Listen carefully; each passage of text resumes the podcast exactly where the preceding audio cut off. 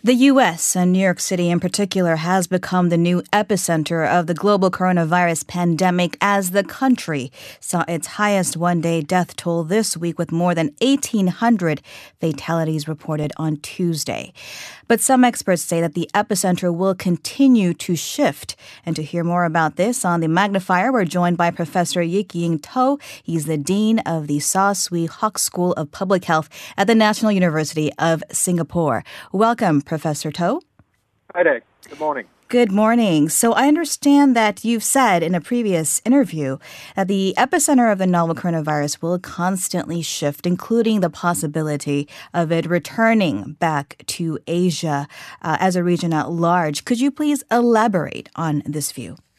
So what we've seen with the coronavirus is that it's it really started hitting Asia in a big way in January and February and there was a time lag before it started spreading over to Europe and then now in the America. Now, what is going to happen is that as countries learn to deal with this, there are other countries that are at uh, a, there's a time lag, a phase lag, or perhaps a few weeks from some of these epicenters. We have seen the epicenter shift from East Asia over to Europe and then now in North America. But equally, the situation that is happening in South Asia, the situation in Southeast Asia, it, they are just as worrying. And it is entirely possible that the epicenter will continue to shift, and this time round, shifting over to South Asia, and hopefully not ever the case that it shifts to Africa. But there is a real possibility as countries are starting to see that it can spread very quickly, and with travel that is being the main vector that is spreading the coronavirus, it will happen. Singapore, in fact, has been cited as one of the success stories in containing the outbreak initially due to its early and relatively strict uh, actions. But of course, uh, it has seen an increase in the number of infections in recent weeks, and the country has also decided to institute a circuit breaker for one month. Could you please explain to us what that means and how the scene is unfolding there? The situation with the virus globally is changing very rapidly, and countries really need to evolve their response to deal with it. So you're absolutely right to say that uh, China, Singapore, we, we were the, first few countries that were affected by the coronavirus.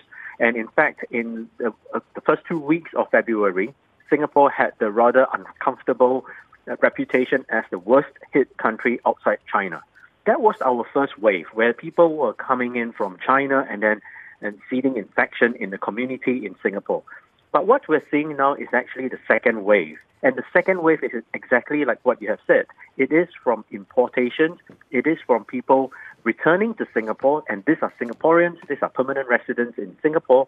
They are coming back to the country because previously they were working, they were studying in European countries, they were studying in North America, and because of the situation in those countries, they would like to come back home to be with their family. A fraction of these returning people have been infected before they enter Singapore, and those were the, the, the reasons that were seeding additional transmission in the community community. So right now, Singapore, we are seeing our second wave, and our second wave is definitely much larger than our first wave and our response has evolved appropriately to try and contain the second wave, and this includes a circuit breaker, as you mentioned, where schools are now closed, where workplaces for non-essential services are closed as well, really trying to encourage people to stay at home, to minimize human-to-human interaction, and this way, we hope that we will break the onward chain of transmission in the community, very much like what China has successfully done, very much like, in fact, what Korea has, South Korea has successfully done as well. Certainly, that title of worst hit country outside China sounds familiar to us here in South Korea as well. I feel like we are kind of on a similar uh, phase here. So, do you think that the government's implementation of the circuit breaker for one month will be enough to uh, stem the tide on these imported cases in the second wave? So, the government has made it very clear that there is a limit to what the measures can do if individuals do not follow the rules. And the rules are very simple right now. to try and stay at home as much as possible and to only leave home for essential reasons, and that would be to get food and medical supply. If you want to exercise perhaps once or twice a day, that's the reason that you leave home.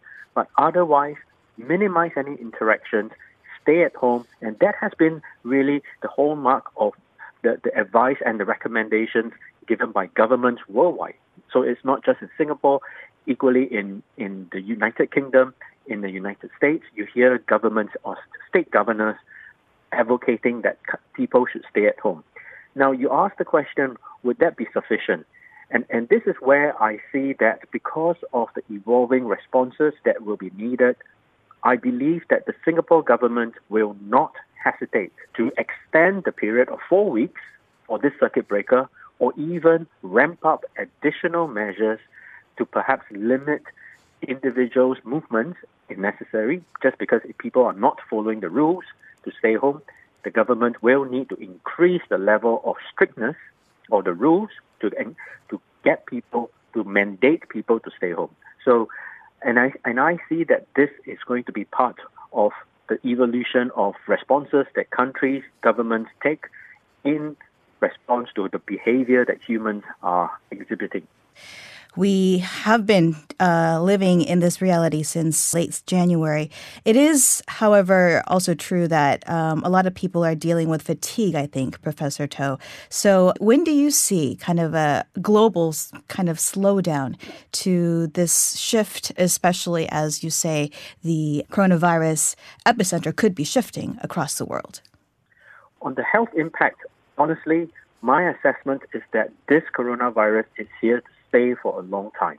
Given the way that it is spreading around the world, and given the way that there are countries, there are there are continents that are have yet to be affected in a big way, it does mean that the epicenters will shift, just like what we are seeing in South Asia, in Southeast Asia, very worrying in my opinion. And if they affect these countries, it will be tremendously devastating because countries such as India, Indonesia, Malaysia, they have varying degrees of capability to mount a response like European countries and in America that they have put forward. So, in this regard, it does mean that on the health front, we are going to see countries execute almost a, a lockdown and an unlocking, a series of locking and unlocking over the next uh, 12 to 18 months. That is my personal assessment.